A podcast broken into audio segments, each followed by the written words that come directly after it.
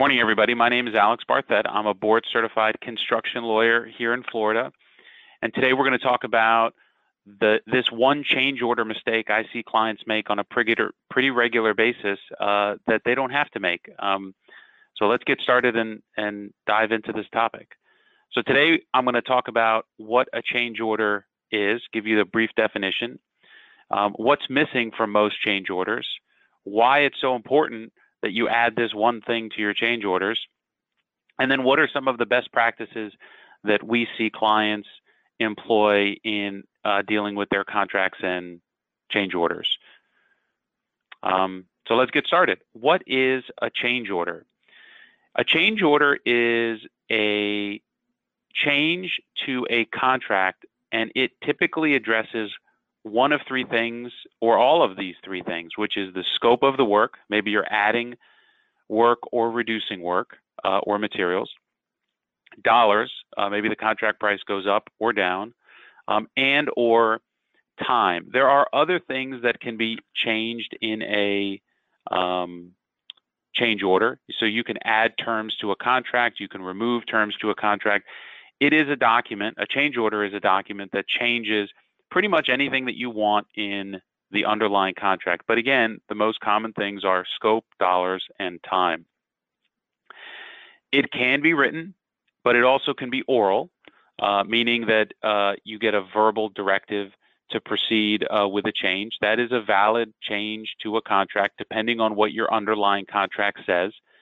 Many contracts say that only written, signed change orders are valid. So if that's the case, be aware that if someone tells you to do something without a written change order, you may be uh, hard pressed to prove that it, it is a valid change order.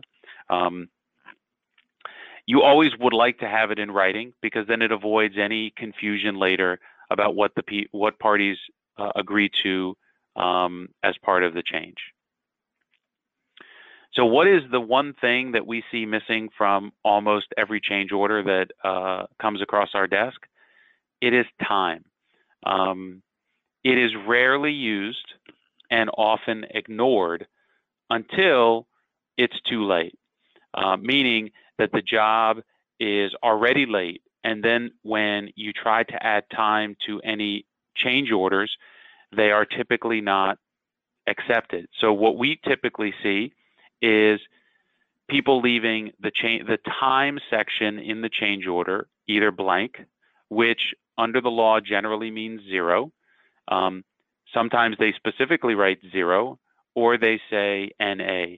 In all three cases, it means no more time is added to the contract. Um, so why is this one thing, time, so critically important um, and why you should make a point of adding time every time you submit a change order. Um, I would argue it is the most valuable resource on the project, uh, more valuable than the materials and the labor and the dollars. Um, and the reason is is that under no circumstances can you ever get it back. Um, so you need to make sure that you protect this resource. At the same time, you've signed a contract probably that requires you to do things within a certain amount of time.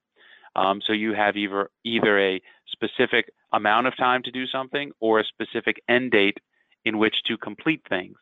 Um, that date is not moving, so you need to move it, uh, and the way you do that is by adding time in your change order.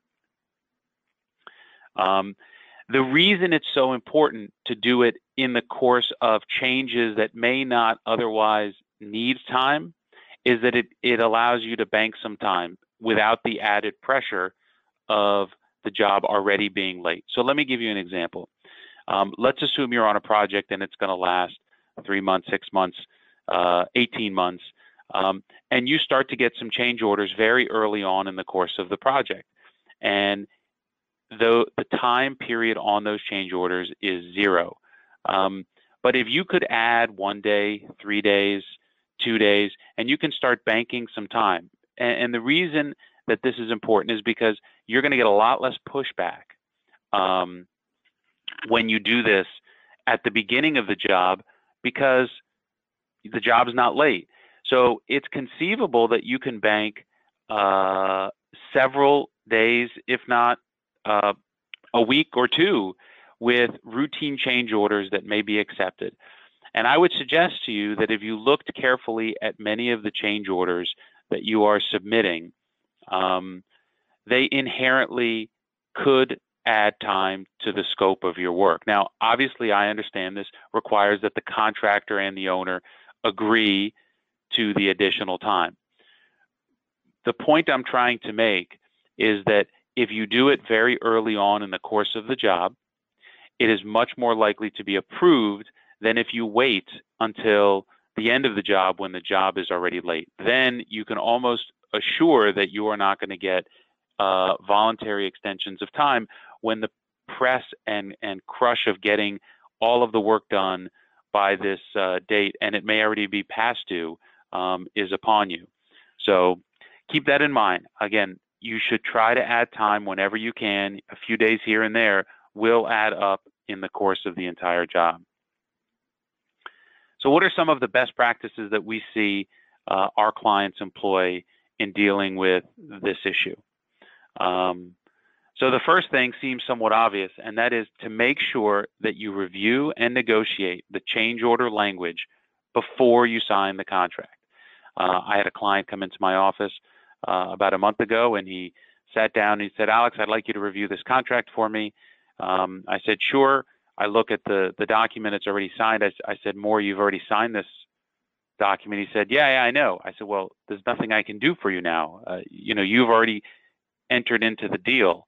Um, so review the contract and negotiate the terms of the contract before you sign it and pay special attention to the change order language. What is the process that um, this contract is going to require that you follow in order to uh, obtain changes? Uh, even if you can't make any changes, meaning you may propose changes that are rejected and you still do the job, you need to understand and have your team in the field understand what does it take to get a change order and are we following that procedure. So let me tell you what I see as the most common change order clauses in uh, owner to contractor and contractor to subcontractor uh, provisions. What do they normally look like? Um, generally, they're broken up into two parts. Uh, part one is the mutual agreement on the change order, which is uh, you may you may propose to me uh, as the contractor owner a change order, um, or I may tell you uh, that I'd like you to do this change. You would then uh, generate a document that would indicate any changes in scope, price, and time, and you would provide that to me, and then I would sign it, and then you would start the work. Now that is a pipe dream because it hardly ever happens that way much more often than not, the way it happens is that uh, you're told in the field or with an email or a set of clouded uh, sections of a drawing that this is the change, move forward, don't delay the job. Um, but understand that if you sign a contract and it says that before you do any changed work, that you have a signed uh, change order uh, or that work will be considered done within your scope and at no additional cost, then you run the risk of not getting that change order approved and paid for if you don't follow the process, if you deviate from what the contract says. So keep that in mind. That's typically the first section where there's mutual agreement. The second section of most change order provisions uh, is what's called a change directive, which means I can tell you as the contractor or the subcontractor to do this change. And you agree that you're going to keep segregated uh, time records and cost records uh, and material delivery and um, invoices for this changed work, and that we are going to agree that uh, it's going to be a change, and then the cost is going to be your actual labor and materials plus maybe some agreed percentage um, or some other method of, of calculating what you're entitled to. Um, the distinction between the first section where we have mutual agreement and the second where I'm telling you to do it and we're just going to agree on a price later is that the key to this process is that you have uh, segregated your records so that you know that I had five guys in the field doing just this work, um, and I kept those records separate from the other 10 people that I had in the field doing uh, the base contract works. The problem is, is if you don't segregate your man hours by this change order time, either because they've designated it on their daily work logs um, or some other means to segregate it, then you won't be able to say at the end of the job, well, this change order work took uh, 87 hours, and here's how I know because I've segregated the records. Otherwise, you'll just have all of your man hours, and it'll just say, you know, 20 guys, eight hours a day, and it will not discriminate what tasks they were doing uh, on each day.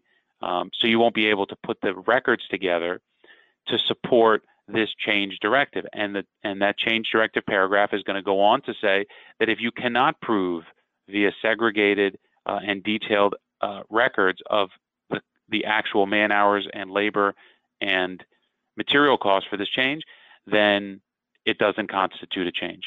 So be aware that those that's typically the way it works and you need to have your team understand that's the way it works so that you can follow the rules and get paid. Alternatively, if you have some other process that you want to employ in how to deal with change orders, then you need to negotiate that into your contract. The other thing you should consider doing is adding what I would call a stop work provision in your contract. Um, the scenario that you have to watch out for is that most contracts say that under no circumstances can you stop work, even if we have a dispute, even if I haven't paid you, uh, even if we don't agree on the scope of the work and the changes, you have to follow the dispute resolution process. You cannot stop the work, which means that you every day, uh, every week, you're paying your labor. On the 10th of the month, you have to pay for your materials. So all of this money is going out, and you may not be getting enough money coming in. That's the that's a recipe for disaster. So uh, one of the things you could try to add is a stop work provision, and it could read something like this. And and there are many variations of this. This is just uh, one to uh, maybe start the negotiations off with. Subcontractor may slow or stop work without liability or penalty if it has not been paid its draw request within 30 days of, submission to the contractor. So it doesn't say that uh, that you don't have to do the work. It just says that if I'm not getting paid, I shouldn't have to keep working. Um, so it, it stops the bleeding. Um, maybe 30 days is, you know, they negotiate that to 90 days. As long as you have the right to stop working if you're not getting paid, that's the goal. That's what you're that's what you're looking to add into your contract. Because I'm I'm here to tell you, if a owner hands you a contract or a general contractor hands you a contract, much more likely than not, um, you will not have the right to stop working. And know that if you signed it, you need to live by it. So uh, it's hard to complain about what's happening on a job if at the end of the day, um, while it may be unfair, it still may be within the confines of the contract that you signed.